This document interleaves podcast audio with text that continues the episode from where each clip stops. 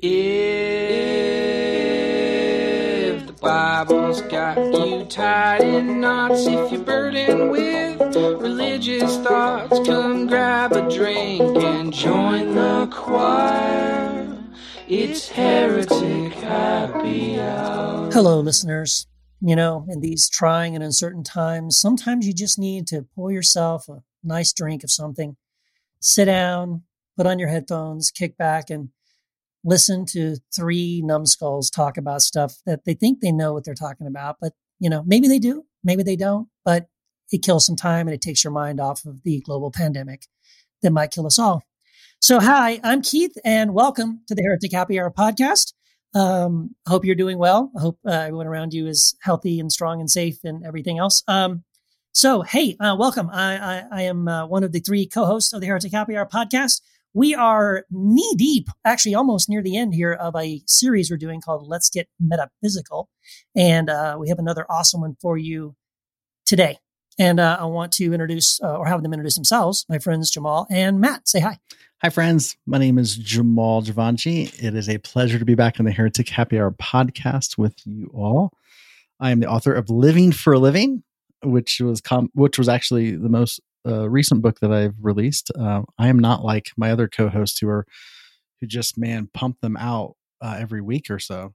Um, my latest my latest book came out a year ago, uh, April actually it was April fifteenth of twenty nineteen. So it's now available as Kindle for 99 cents, uh, paperback, and also Audible as an audiobook as well. So great to be back.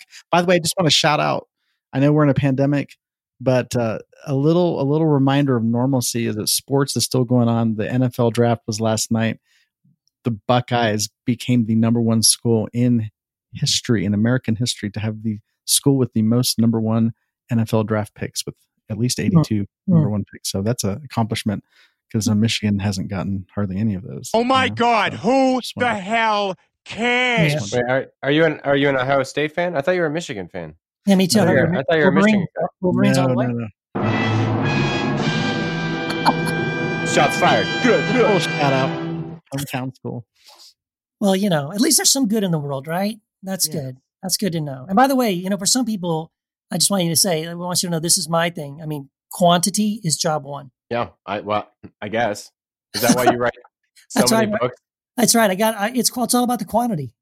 All right. Well, I try to write quality. Uh, my name's Matt, uh, and I, I don't know about Keith, but I try to pump out quality. Even though I admitted the other day that I, I hate one of my books, and uh, yes, you did. Say I don't hate the latest one, the Bonfire Sessions, which I know it's been a little bit since it, since it came out, but I was really shocked to see it as a number one new release in theology. So if you haven't picked up the Bonfire session, Sessions, I can't even say it, uh, do so now. It's only 99 cents on Kindle. And I think it's going to stay that way just because I like y'all. Uh, but before we, yeah, yeah, yeah. Before we get into it today, we, of course, have a word from our sponsor, which is Wild Foods and their website. If you are super stoked about high quality, uh, no artificial flavorings, a bunch of ingredients that are great for you, sourced from small batch types of foods. Head over to wildfoods.co. I just got, I'm excited about, uh, I got some hemp protein from them. And, and sometimes I don't like protein powder, but this one was really good. It tasted really good. I think it was like the vanilla chai. My daughter's been um, making like shakes for my wife and I, which is awesome. So, uh, and our listeners, bonus to all of their great stuff is our listeners get to use the promo code happy hour 12 happy hour 1 2 when you check out for 12% off so go do that wild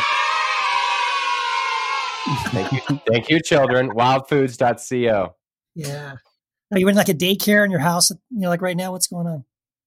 Yeah well, that's my side that, that's my side hustle right now because of this quarantine so i got i got people. No, I'm bunch of kids there bunch yes no I, I do I do think it's um I do think it's important uh, again not to not to piggyback off the well I do want to piggyback off our of our sponsor because it's important. Obviously we're in the midst of a pandemic but one of the things I wish the healthcare professionals would do in our country um, is that they would actually tell people um, a very a proven way that we can actually protect ourselves from viruses and sicknesses and that is to boost the immune system because your immune system I know it's it's controversial these days but it's really like uh, it's the only thing you really have that it's actually worked 100% of the time. 100% of the people that have survived the coronavirus have survived it because of their own immune system. Now they may have had some help along the way but it's if you don't have immune system you don't live so the, our healthcare professionals are one of the things i'm really disappointed with is that and it's it wouldn't it doesn't take somebody with eight years of a medical degree to tell you very simple things to do to boost your immune system that will actually protect you from a virus.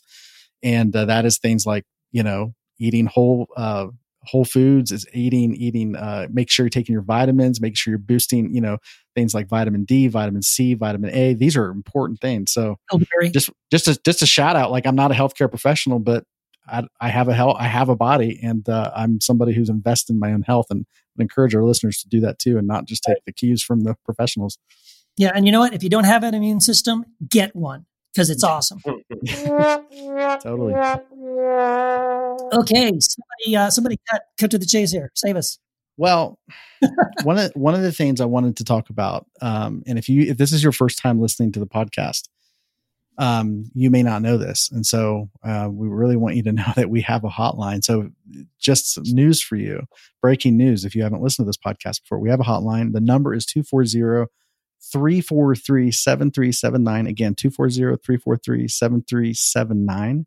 And you can call that anytime and you can suggest things.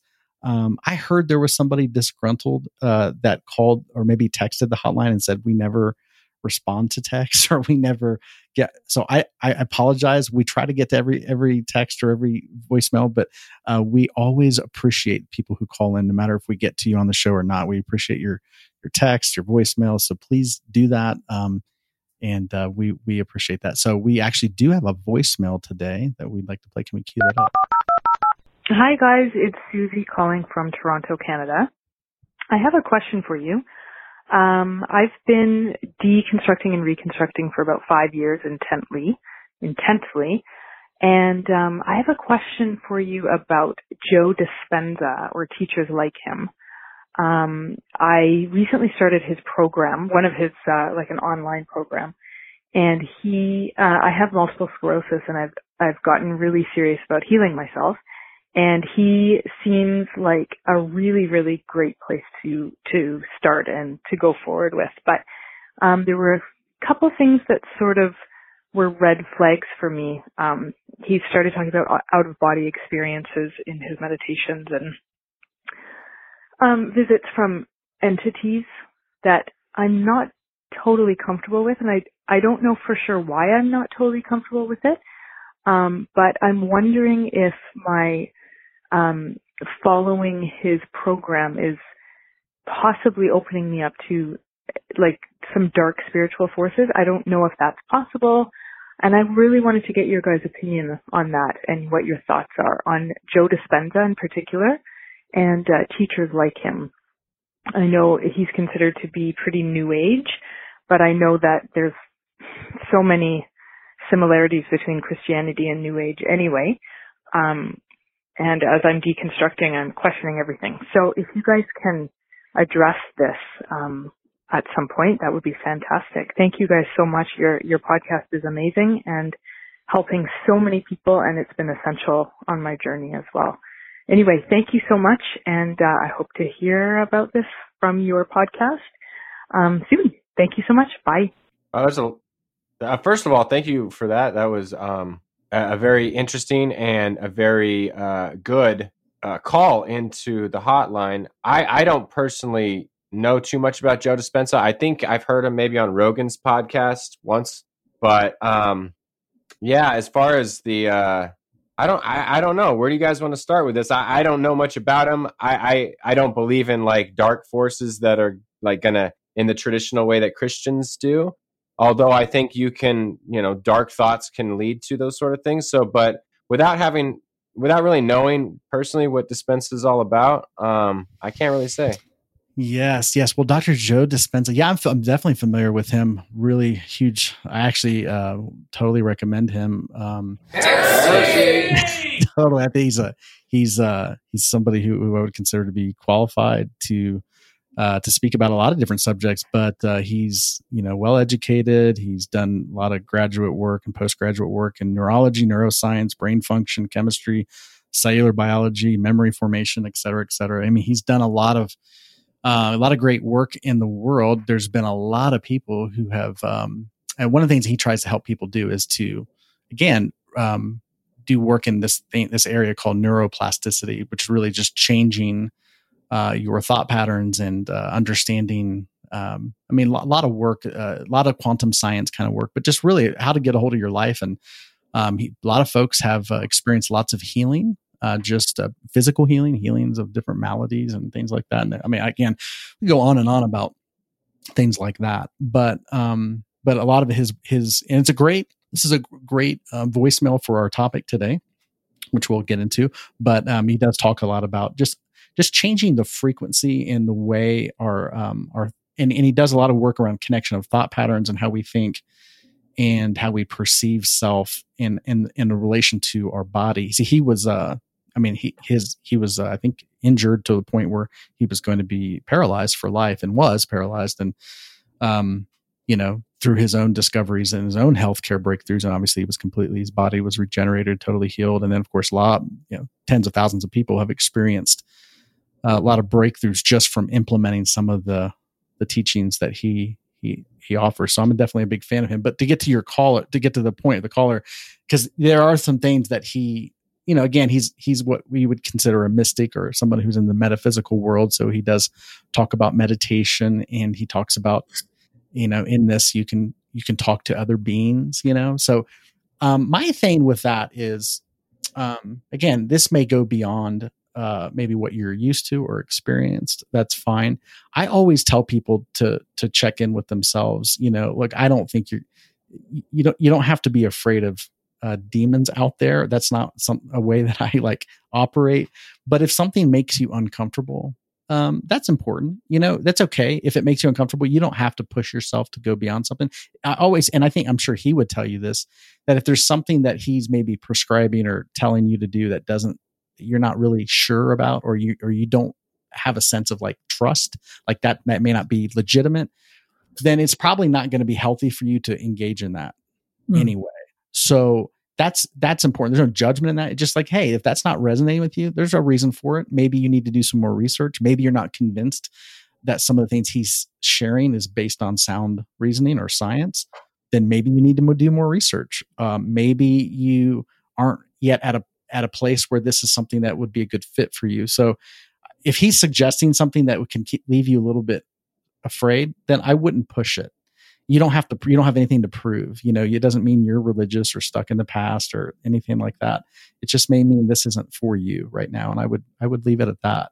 Um, unless maybe you can do some more research and come to a place where you feel comfortable with moving forward with some of the some of the things that he's prescribing in his practices. So that's just what i would say about that yeah i think that's probably sound advice for anything huh sure yeah totally. Yeah, I would agree with that too. Thanks, thanks, Jamal, for saying that too. Because I, I, I mean, I don't know this guy at all. But I was even thinking though, when listening to her question, I thought, you know what? I hope, I mean, I, I think people should use caution no matter who they're listening to, including me. I mean, I don't want any, I would hate for anybody just to like say, well, Keith said it, it must be great. I'm just going to run in head first and trust everything without any questioning or thought. I mean, so absolutely you listen to yourself, you know, if you're, if you're, uh, experiencing things or even being encouraged to experience things that you're thinking, ah, this isn't, it's not working for me. I mean, this isn't a good thing for me um, then yeah, then you have, of course, absolutely exercise your own ability to say, yeah, I don't think so. And uh, so, yeah, I think it's good. I would encourage anyone to listen to themselves, listen to their own inner voice and spirit about anybody and anything that they're in, engaged in. If it's something good and if it's helping you, then do it. It's all you know. Go for it. If it's if it's something that's troubling you and bothering you and putting you in a negative space, then uh, yeah, you have absolute permission to to stop, right? So yeah. that's right. Yeah. That's right. And speaking speaking of listening to people, we got we got a next uh we got a heretic of the week, don't we? It's the heretic of the week. Uh, hello, my name is Kevin Miguel Garcia, and I am a heretic. Hi, Kevin. it's so weird. I like it so much. oh, we all, we always like we always like to kick this shit off with a bang. So there we are. Listen, you get if listen in these times we need all the laughter we can get. You know what I'm saying? Yeah, no kidding. Yes, uh, yeah, ain't that the truth?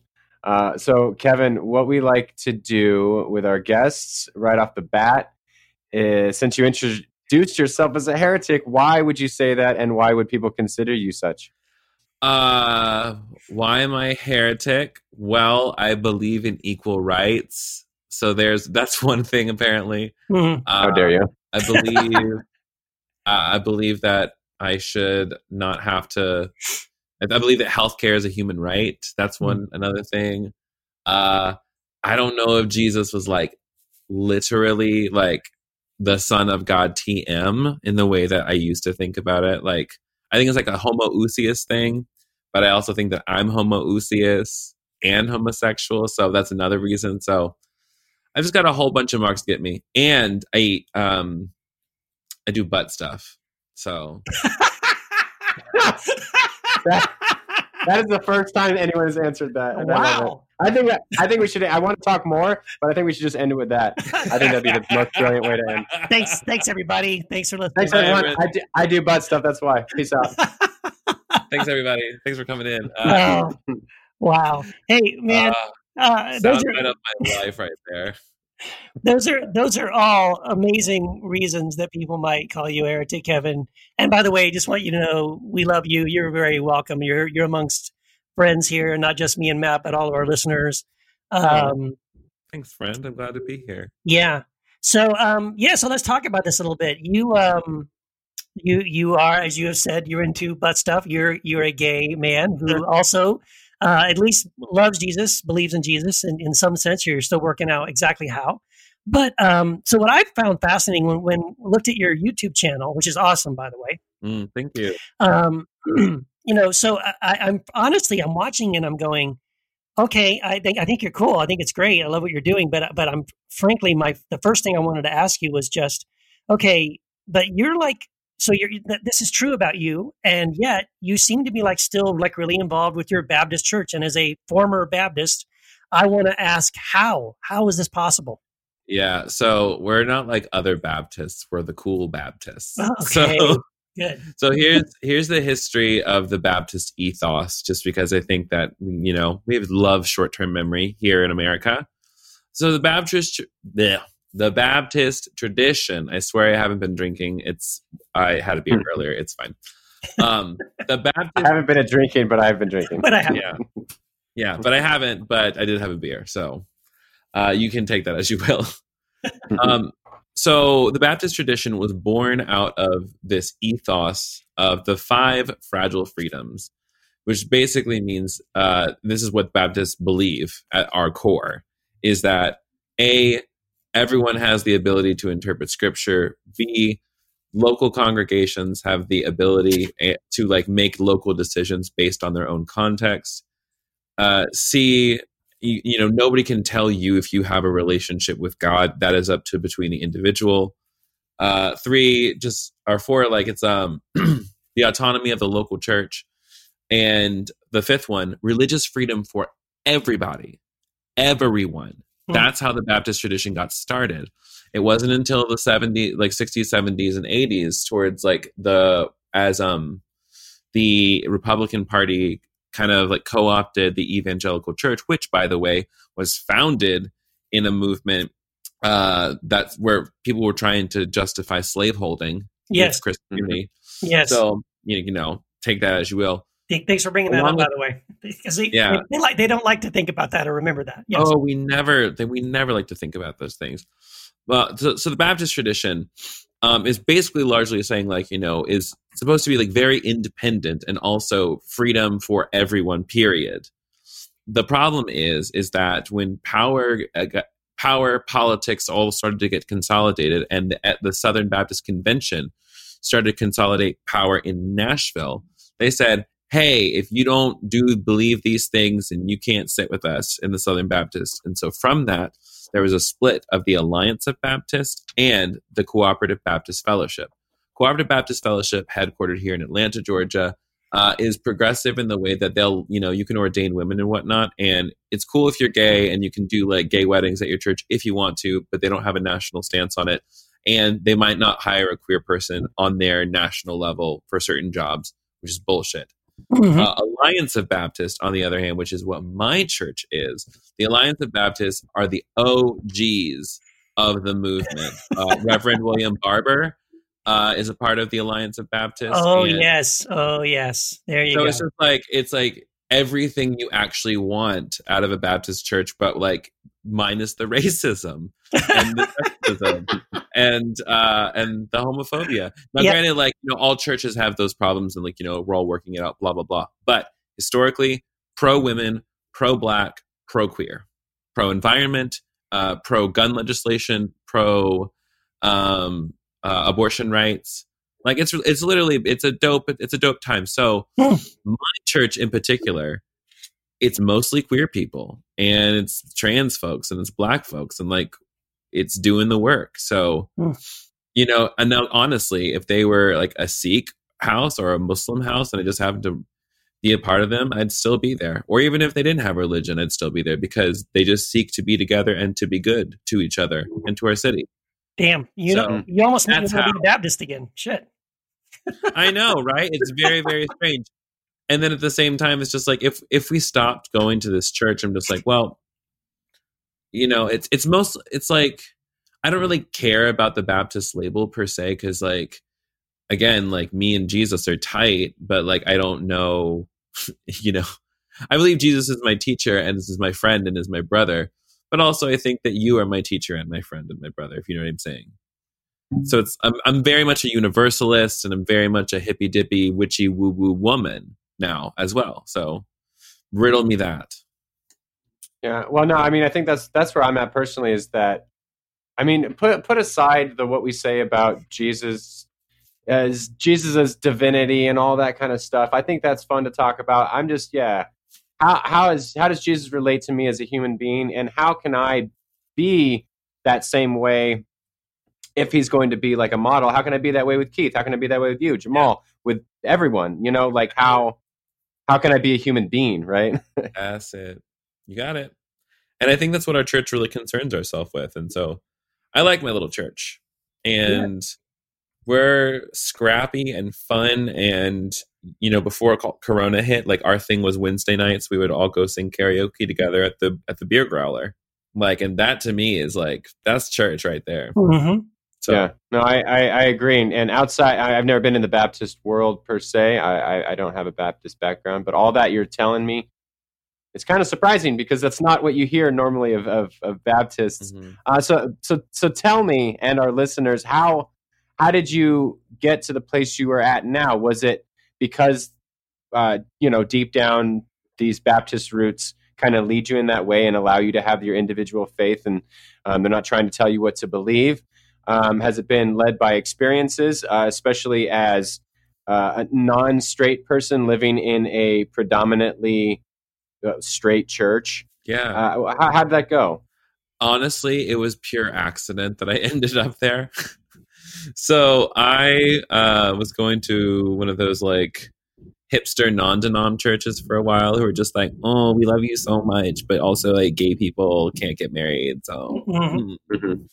And also, like, you can't lead a Bible study if you're gay. And I'm like, I literally been doing this my whole life, and Joe Schmo over here became a Christian like two weeks ago. He's never actually read the Bible. Yeah, Like, why is he leading the Bible studies? He just really has like a powerful spirit of teaching. and he's not into butt stuff.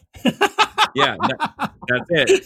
And that was the thing. It's because I'm into butt. They said, Kevin, it, it's been getting around that you're into butt stuff.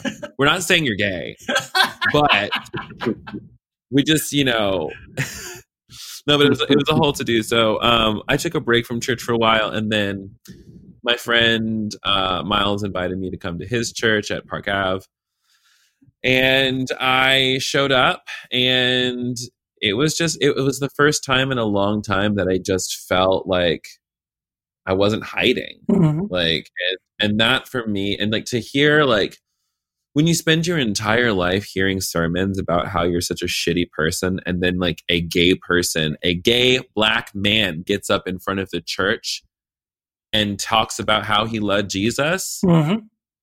And who is like your like it's just it's the greatest thing Mm. it's the greatest thing ever and it changed my is like you know I don't care about the universal church surviving, but I do care about this group of people who decides to meet here on Sunday mornings and then also on Hmm. Wednesdays, and then you know are also there for you know bat mitzvahs and you know practicing Shabbat together and also showing up for protests together Mhm. and also like singing carols at Christmas. It's Yeah. it's nice. Yeah.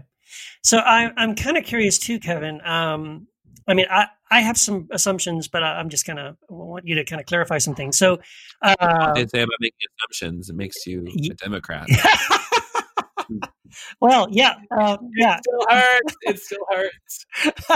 um, so you know, like I, I love what you're doing. Like, uh, like again on your YouTube channel, I think it's really awesome, and and um, I, I can see that a lot of what you're doing is probably providing a whole lot of help for other, uh, as probably especially young people who uh, also love Jesus, but also happen to be gay or trans or queer or whatever. And I think that's awesome, and I'm so glad you're doing that. I'm curious, however, do you ever spend any time uh, trying to help straight Christians process how it's possible that someone like you exists? Mm. Yeah, I so I have on my channel. There's actually a, a bunch of my old videos. Uh, when I first started out, I was big on edu- like I talking about uh, what I would call the biblical case for Hmm. LGBTQ inclusion. Yeah. Um, and so that's what I was trained in with my organizing. That's what I taught, and that's what I still teach on sometimes. Uh, and for me, it's it's uh there's sometimes that I, I work with, with straight. I mean, like cl- most of my clients are straight. If I'm being honest, like with my so with my coaching work, Uh-huh. which is very funny to me. That uh, like I did I did not think I had like any sort of uh niche or like in with straight people, but you know, life life comes at you fast, doesn't it? Yeah.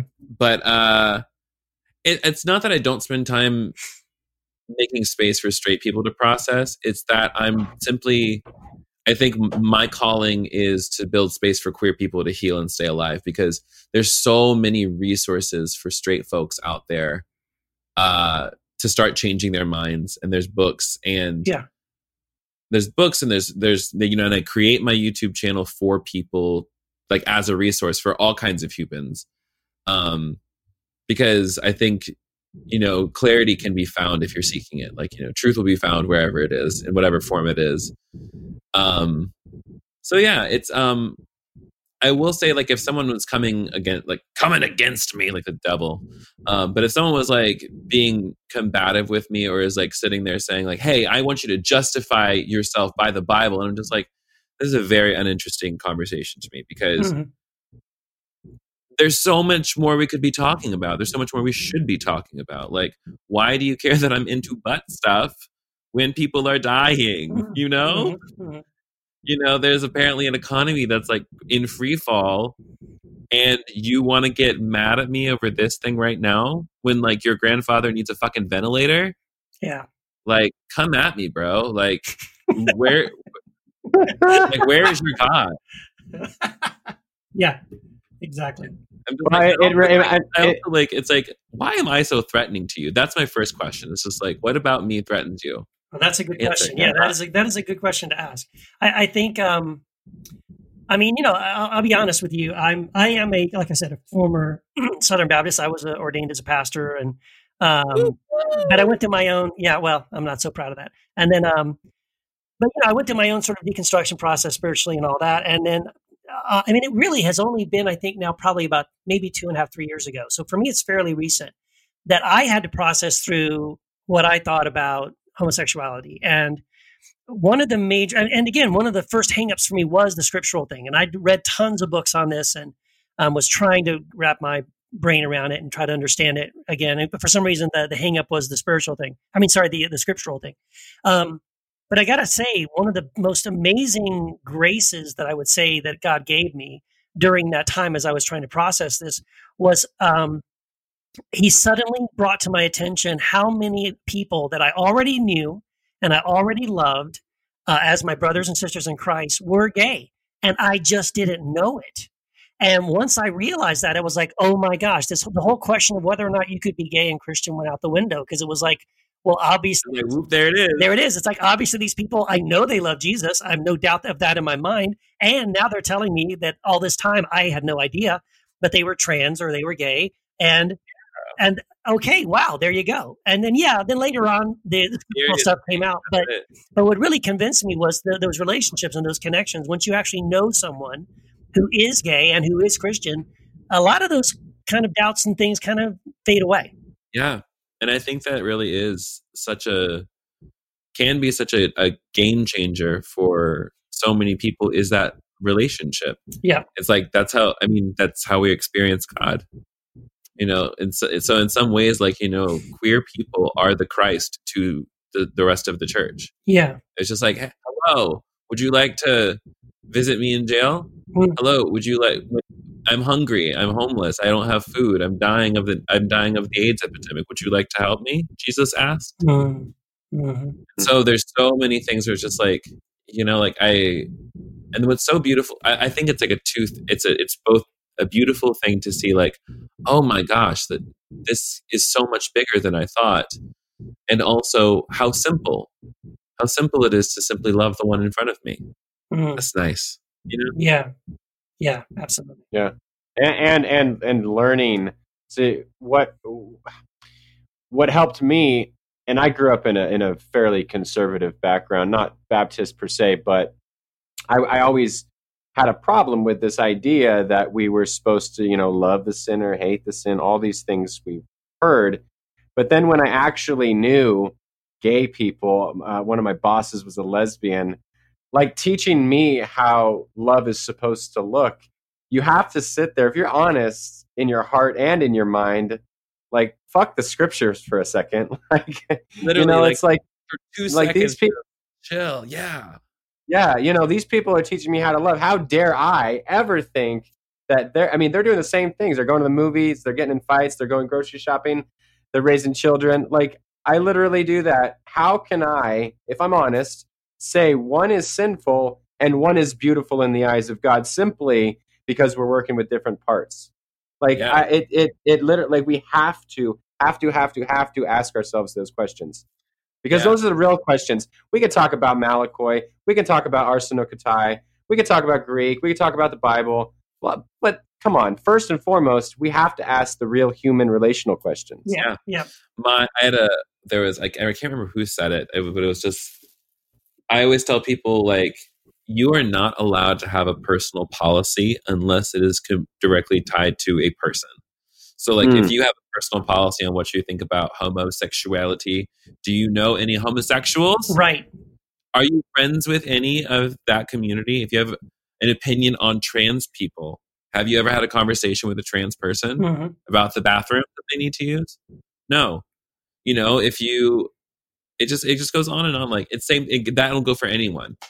Black Lives Matter is a terrorist organization. Like, like Grandpa, how does your how does your black friend feel when you say that? Right.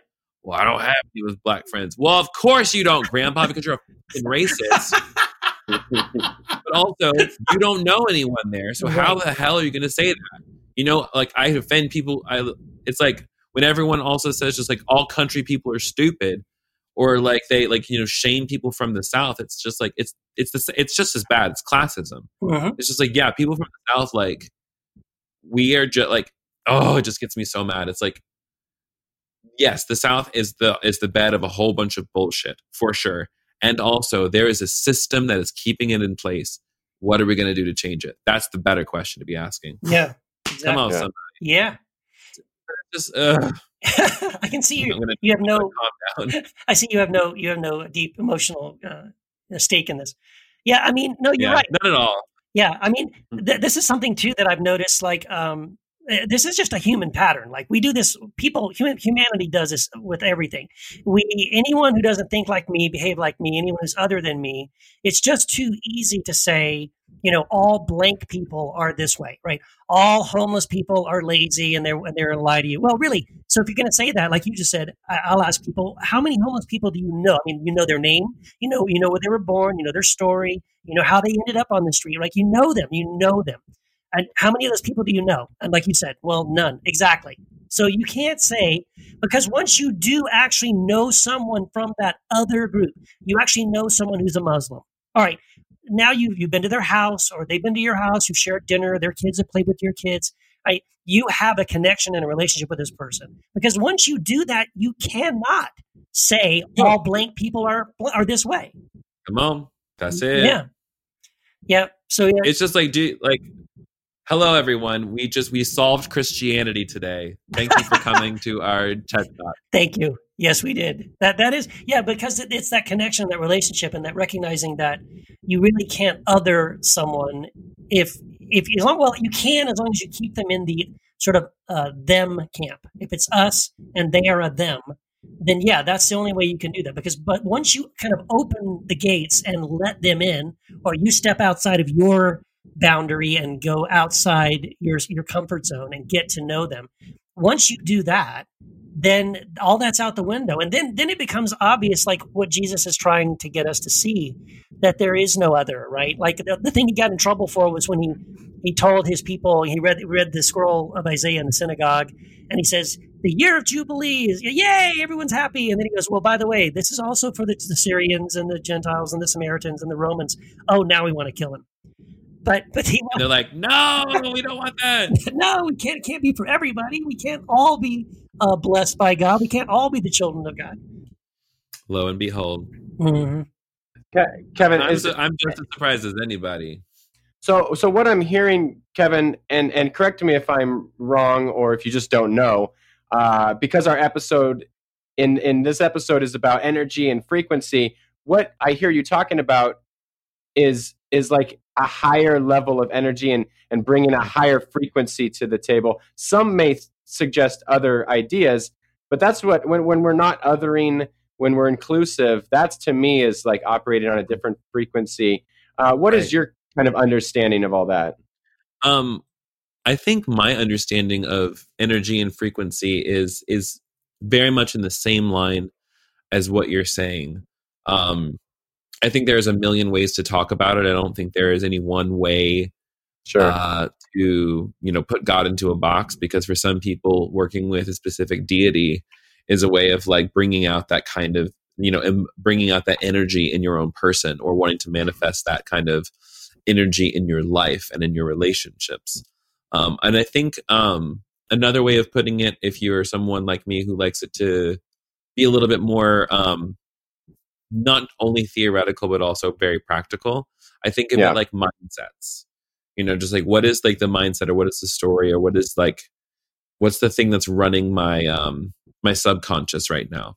Because Carl Jung would say that if until you make the unconscious conscious, you Mm. will be ruled by it and you will call it fate.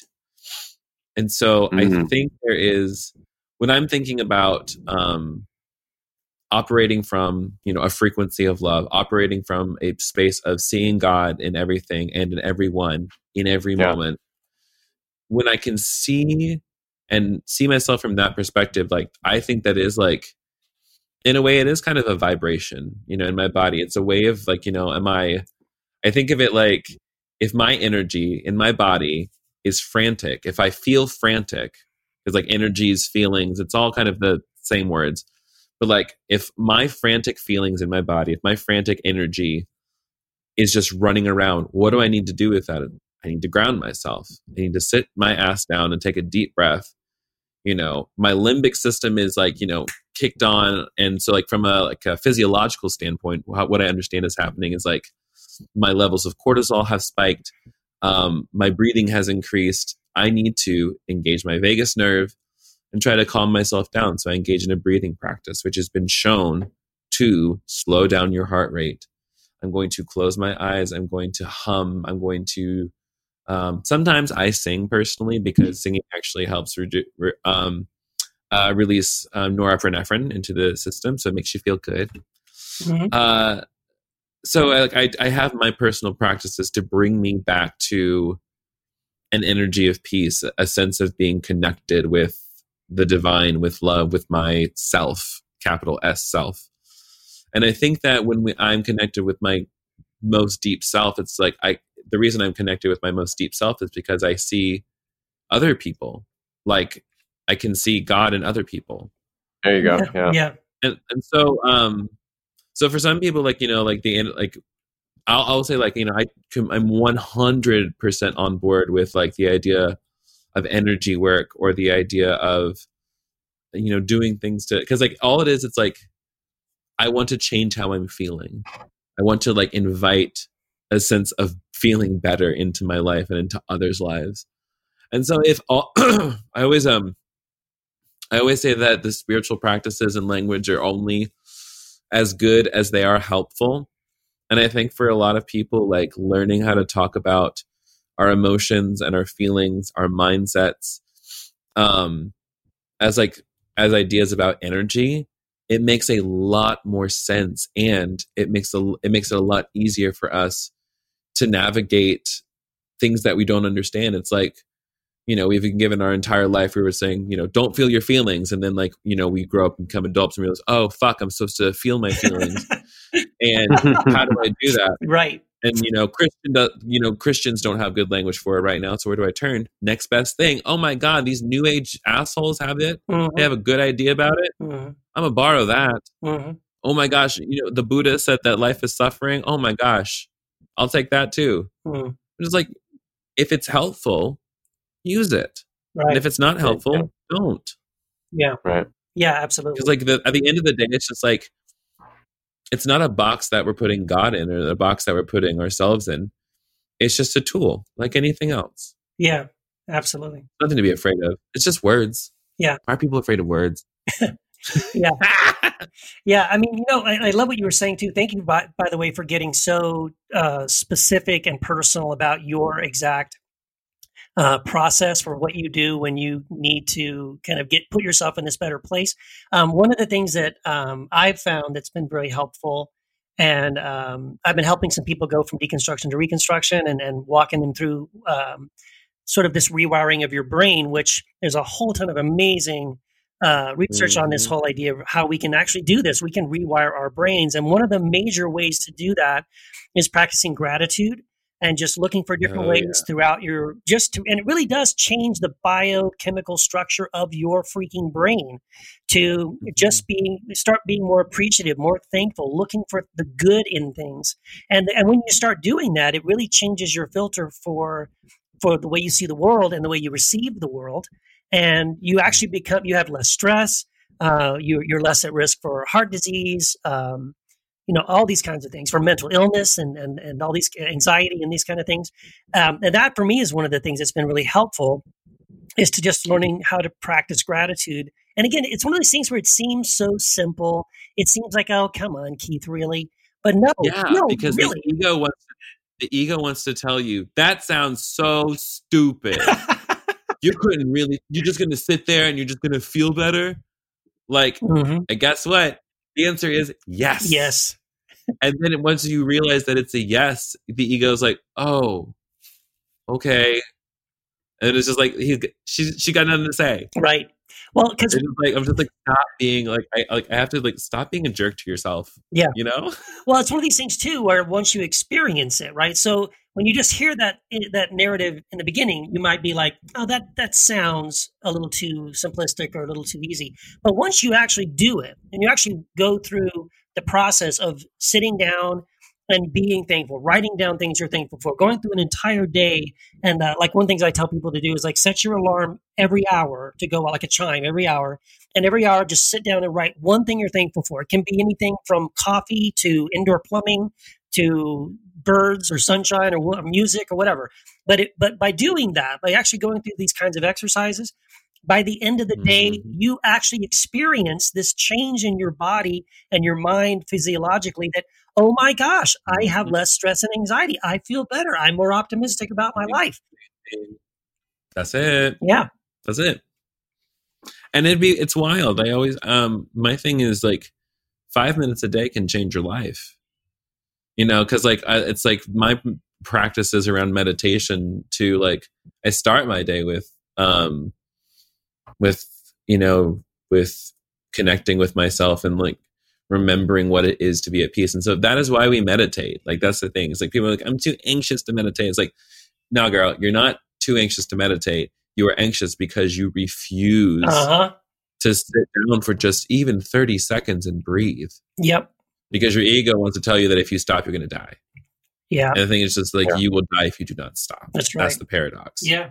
So I always tell people just like, if you can take 60 seconds, that's better than nothing. hmm But like, do something for yourself. It's like, why wouldn't you want to give yourself this gift? Because also the thing about it is, is like, what do you want? I want to feel more peaceful. I want to feel happier. I want to feel less stressed. I'm like, well, and I cannot tell you that the circumstances in your life are going to get any better, but I can say your response to the circumstances in your life can change. Absolutely. Ah, There you go. There you go. Yeah, yeah. Uh, this has been so so good, and I guarantee.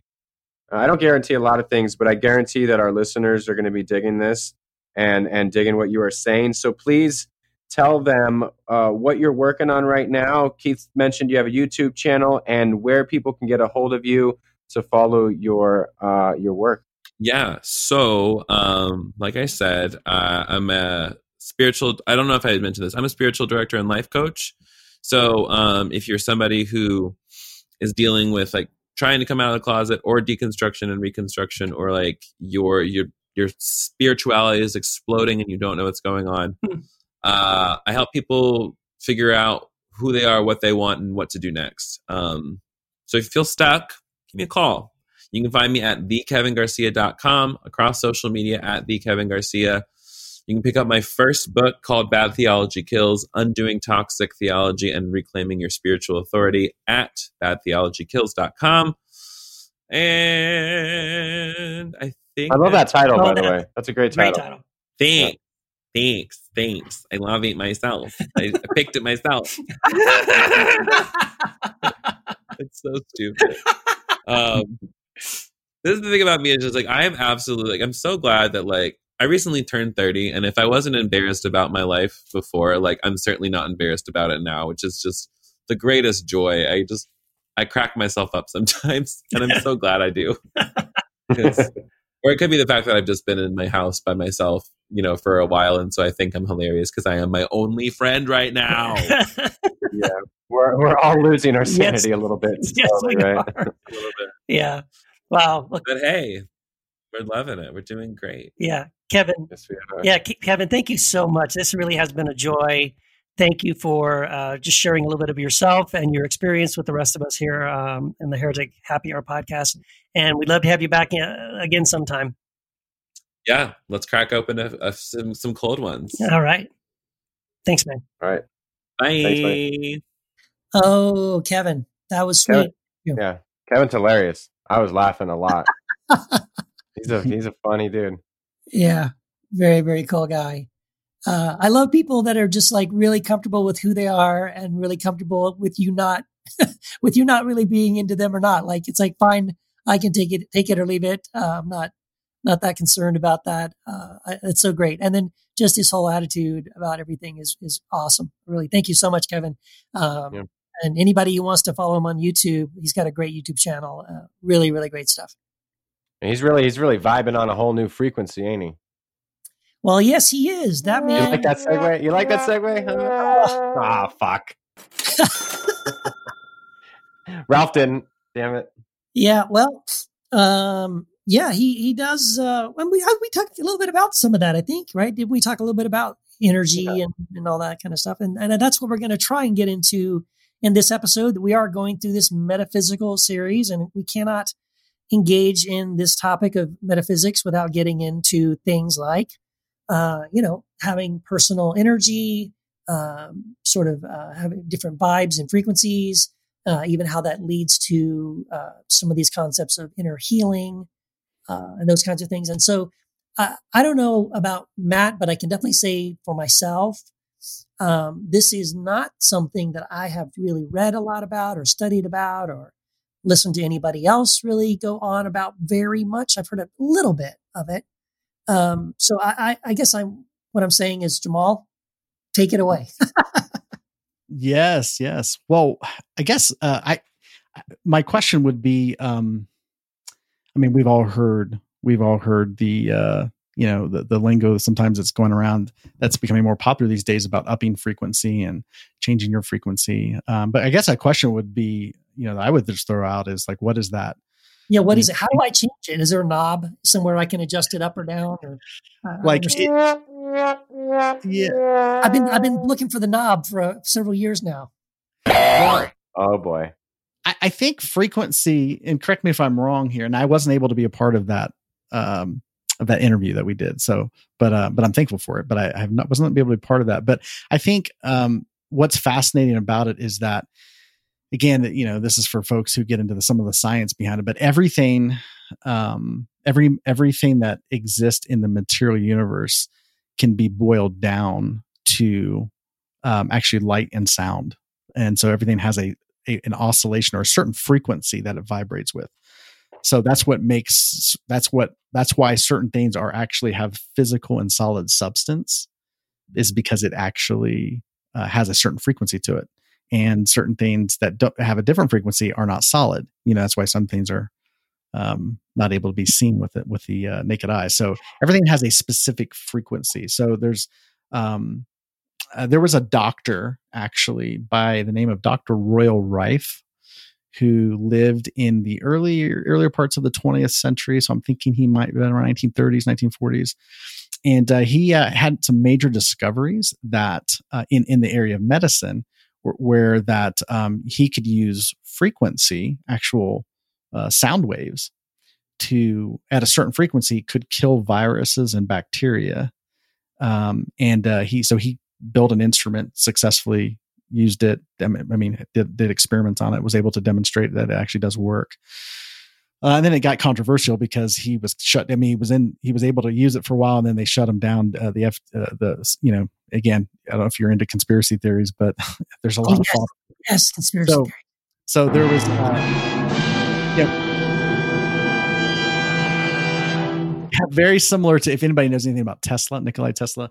So very similar. Tesla was a scientist late 1800s early 1900s did a lot of experiment really uh, i would consider what is the father of you know uh, electricity the discovery of electricity in that sense um, in this country. But a lot of his a lot of the things that he was advocating for uh, went against some uh, some folks who who had commercial interest in the elect you know in the new this new field of electricity and so he kind of got shut down and discredited. The same thing happened to dr royal rife in my opinion. So a lot of his work got discredited and uh, so they they they you know confiscated a lot of his work and you know but this but he did a lot of work on frequencies like the ability of frequencies to to heal. Um, but uh, again, that's a whole other conversation because some of that, even though it was shut down here in, in the United States and largely in the West, it did not go away because of that. That a lot of that technology is available. It's, it's it can be. It's found in Europe now. Um, there's a lot of uh, healthcare professionals who use frequency in the aid of healing, uh, just because of uh, a lot of the work that Dr. Royal Rife has done. Done, and a lot of his experiments still stand to this day, um, as do te- Nikolai Tesla's. It just you know you know there's no money in it uh, you know it, it is a threat to the pharmaceutical industry so in my opinion that's why he was shut down but that te- that there's the science of frequency and how it can aid in healing is a big thing and um, it's actually been weaponized as well um, so in the military the us military there, there was 5G, 5G, isn't it? You're going to say 5G. Please don't please don't say it's 5G. no no no no uh, actually have you are you guys not aware of how the military uses frequency or how that's been used uh, and are you just Uh, not aware of that Well, I, No. I I have I, years ago. I was actually researching a science fiction book I was going to write, and I was studying all kinds of like real. This is actual. We're talking like real science stuff um, about like there's actually all kinds of really crazy uh, weapons based on frequency that can do anything from like they use it as sort of crowd control type stuff like riots and uh, Mhm. crowds where you can you can based on the frequencies everybody will literally crap their pants or you can make everybody or you can or you can make That's kind them of funny. no it's it's true it's it's the truth it'll actually make their bow it's a low frequency that actually will make their bowels um, weak and everyone will crap their pants um, but there's also frequencies that cause people higher frequencies that cause people to either act violently or to totally you can totally dial them down into a very docile um, posture so that they're they they really won't be violent they won't be incited And, and I, this is actual science. I've read um, some some actually prototypes that have been built. The Navy has been building some of these weapons as well. Um, so yeah, T- totally, totally. And there was, um, I read an article on CNN probably about a little over a year ago. There were some diplomats in uh, Cuba, uh, some American diplomats in Cuba that were coming down with this mysterious illness, um, and uh, several people got sick. And then they found out that someone had pointed a, a sound weapon at them and had blasted them with a sound weapon that caused them really? to get this, sick. was in, this was in wasn't this like a uh, in Cuba? There was like an office building. Everybody in the building got sick. Totally, that was yeah, it was in Cuba. yeah, it- they found it. Yes, yeah, yeah, yeah. And Yeah, they found the- it actually was a, um, So the U.S. government said that they were targeted with a with a uh, sound uh, sonar weapon, which is it's just very very very much in existence. So so- sound can be used to make people sick. It can al- also be used to heal people, and that's where a lot of the there's a lot of science in there to back that up. Actually, that's why the mil- that there are weapons that use it too, because if you change frequency, you can literally um, and uh, you can you can you can you can you can actually kill a cell if you bring certain uh, frequency down to a zero or whatever it is uh, you can actually a cell will die. And any and, and so w- every disease also from what i understand a disease if you if, if you look at the cells that have that are disease cells cancer they're they operate on a different frequency than healthy cells. And so that's why when you up level the frequency you can kill diseases. And that's Now, what But that's not that's not what people are talking about because I see it on I see it all the time, uh, like online. You know, you're operating from this frequency or you're operating from that frequency, and they're not like they're not talking literally like I go into a frequency booth and get zapped with frequency. They're the CIA is manipulating your frequency right now. Yes. well, I mean, there are people when they say that. I to me, it's like you need to approach situations with a different viewpoint or a different energy because that's to me what they're talking about at least because i don't know anything i don't know much about all that kind of stuff weaponizing frequencies and all that and but i believe you like i'm sure they can do that because for every like i think good thing that we come up with there is a dark side to it like someone's going to use this for some bullshit.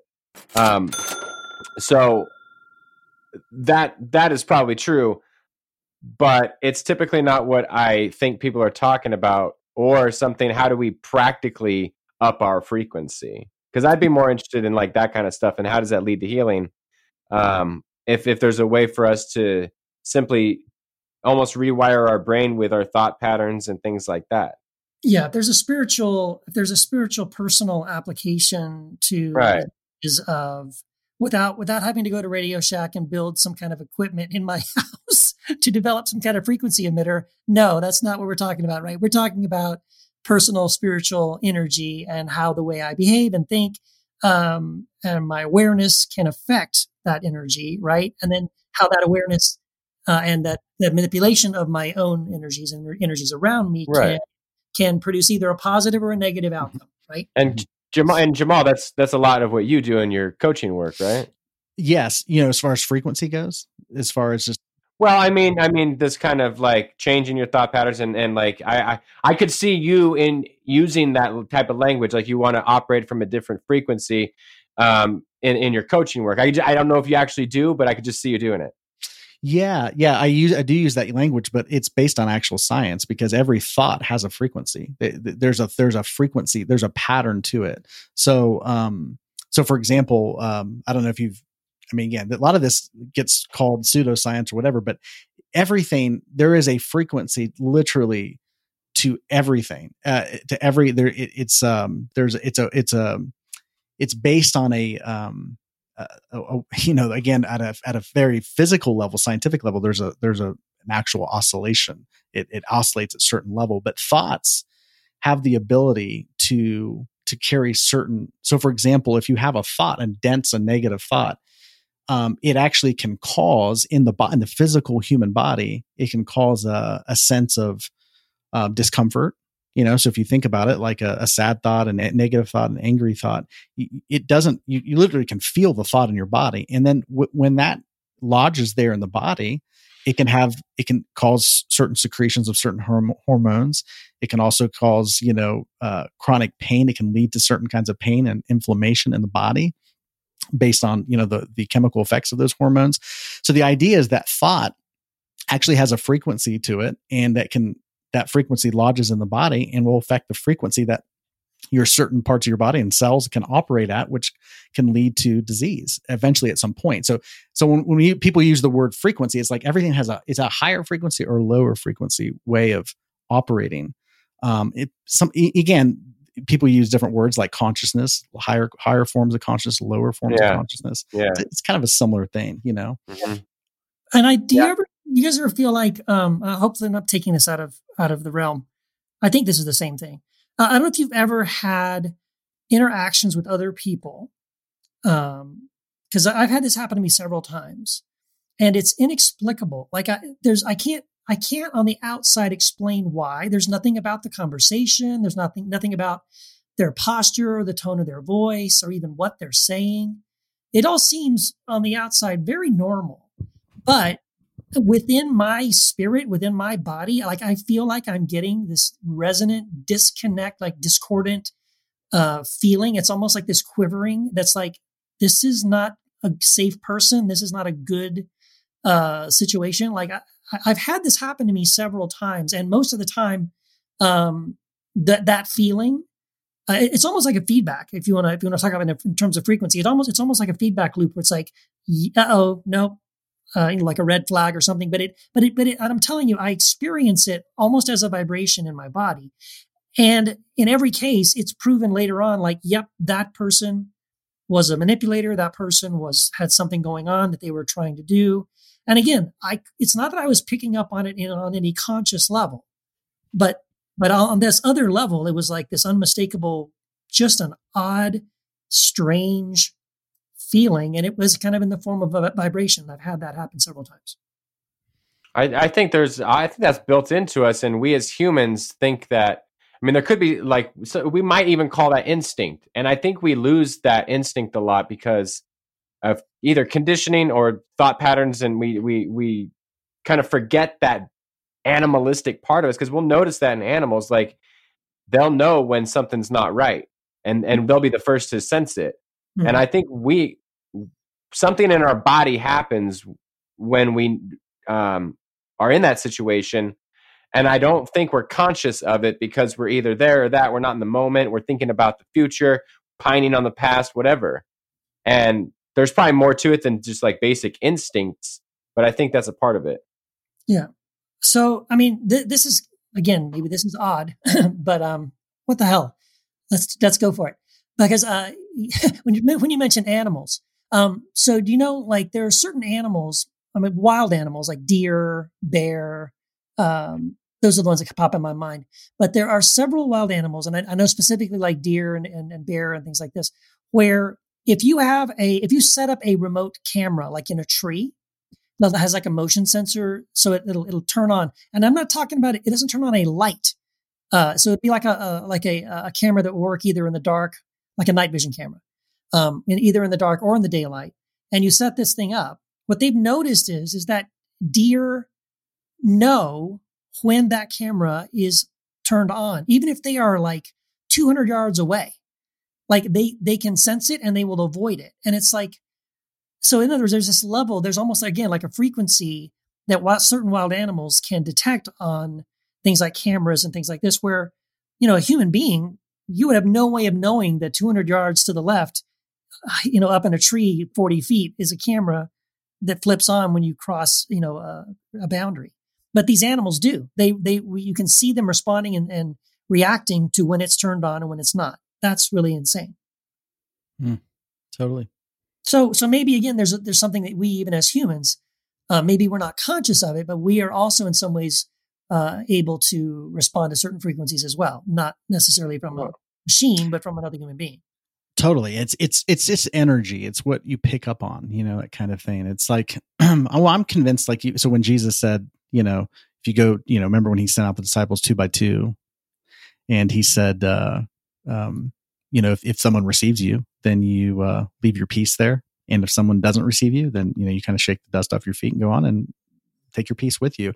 And I, I always that's always an interesting passage there because it's like uh, to me, it's like, wow. So, you, what does it mean to take your peace with you or to leave it there? And it's the sense of, it's just the sense of energy or frequency. Like if you, if it's received back, you know, and again, then it, then it, there, there's a place for it to land. And if not, you just take it with you. So like if you if you have two guitars in a room and you I mean Keith, you might know this as a musician, or both of you guys are musicians. So um if you have two guitars in a room and they're tuned exactly to the same frequency, the, the chords are you can pluck one chord and the other chord on the other guitar in the same room will actually vibrate as if it's been Mhm. plucked. And that's because frequency, it- it's actual on the same frequency. But in a, in a I don't know if it's just like a metaphor, but I actually think there's something to that at a scientific level. That's why you can feel and resonate. So, like when Jesus says, "Go," if you're if it's if there's a f- resonant frequency where you're going, and there's a place for you to, you know, to to deposit your message or whatever or peace, then yeah, then then leave it there. And if not, then you don't like you take it with you because it's it's all again about frequency, and that's where harmony comes from. And you know, it, you know, that's just the idea behind it. I don't know if that makes sense, but that's kind of my thoughts there.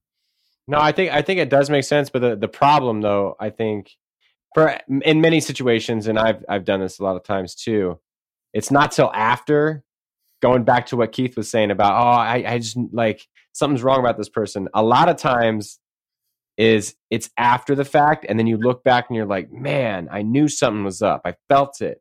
And you, but you're not allowed, you are not allowed, but you aren't able, I should say, to like put your finger on it and you're like, oh, I, but but you you felt it the whole time. So I, I think a lot of times it takes reflection or maybe practice, and maybe this is what you do, Jamal, in your work, is getting people to like habitualize this so that they become better at identifying where they're at on this. I don't know what do you call it, spectrum, frequency spectrum. Mm-hmm. Mm-hmm. So I, I, don't know. I, I I think the work you do is important to get people to realize those thought patterns. Totally. Totally.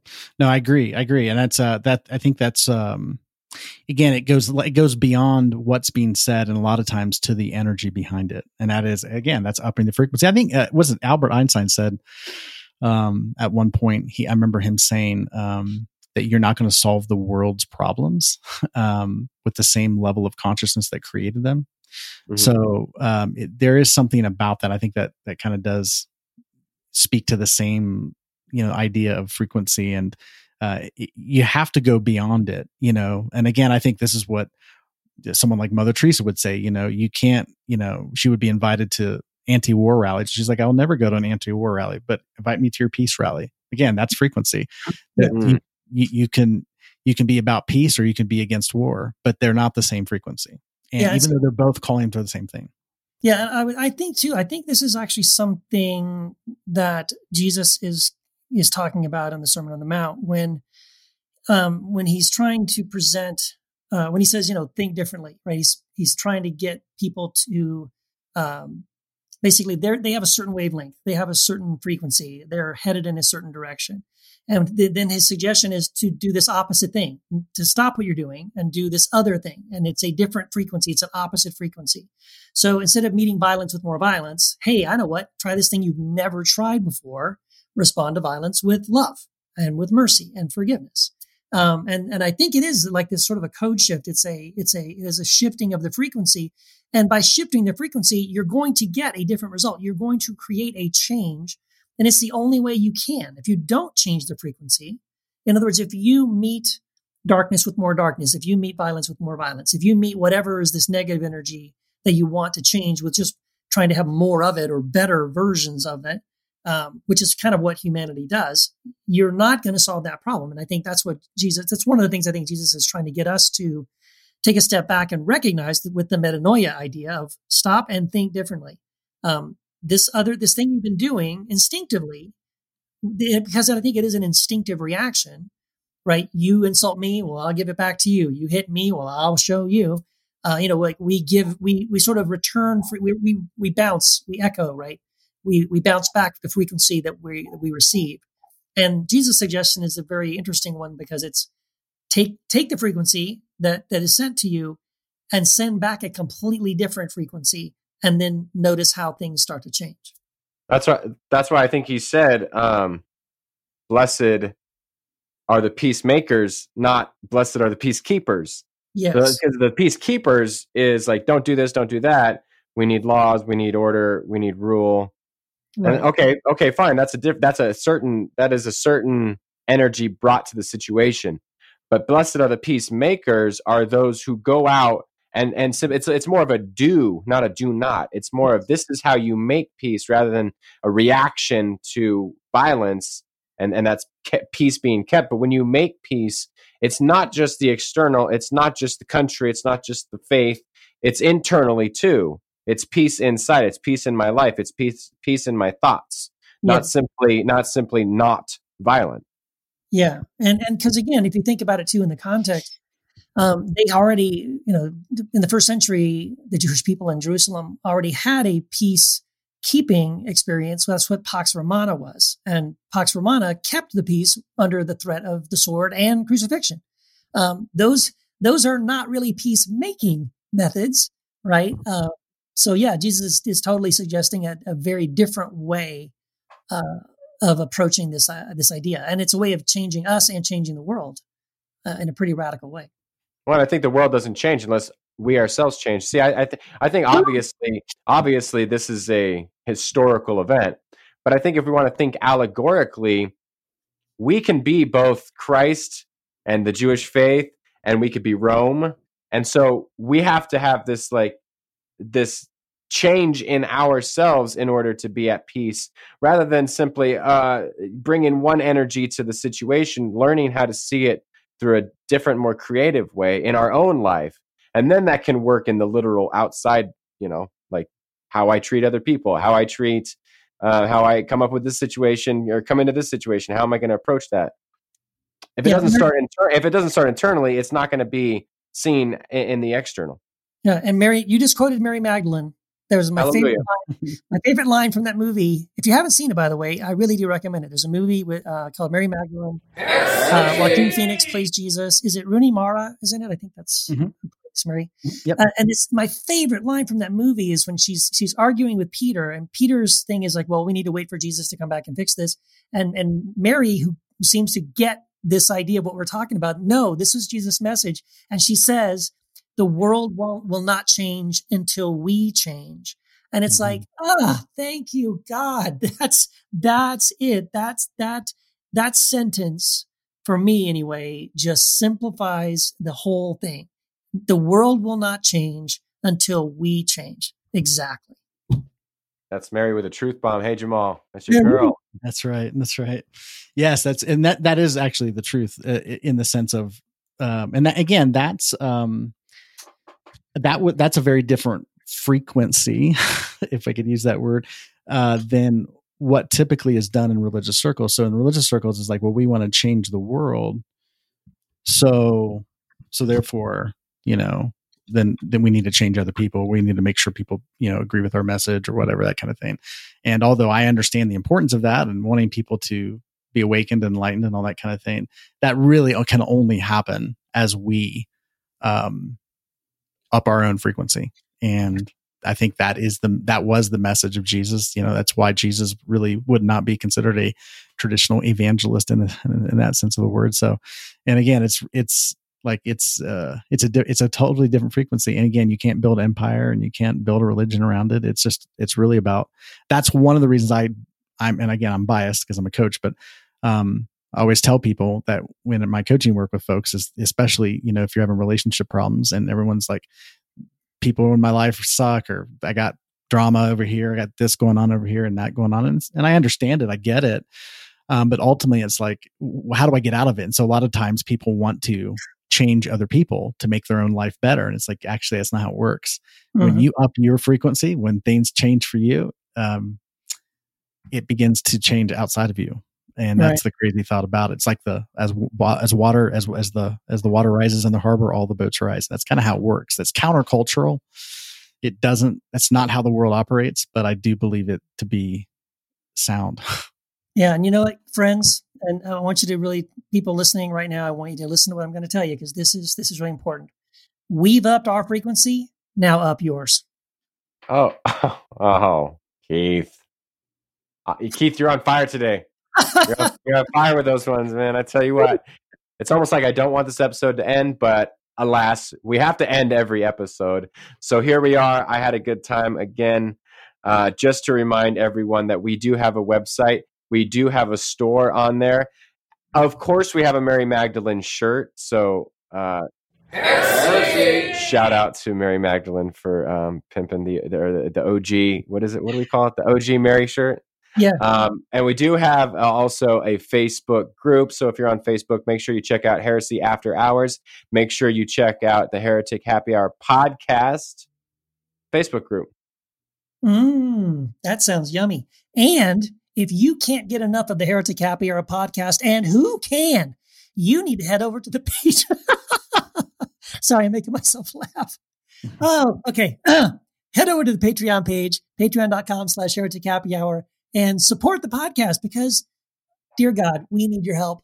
And plus, you get some awesome, awesome bonus extra stuff. Like we, we, when you go home, like you finish listening to this podcast, it ends, right? The, the music plays, you get on with your life. You know what? But we, I want you to know when that happens, we are still sitting here recording bonus material just for you people. And you know why? Because, well, we love you and we want you to support us on Patreon. So we're going to stick that over on Patreon. You're going to support us, uh, you know, on a monthly basis. We're going to give you all kinds of awesome, cool, amazing stuff. And we're going to let you into this really cool kind of private Facebook group that don't, no one gets in except, you know, you support us. And it's going to be awesome. So please make it happen. It's like the Christian heaven. the Christian heaven? Is there another one? Like, there's, there's more than one, right? More than one. Yes. And are we on?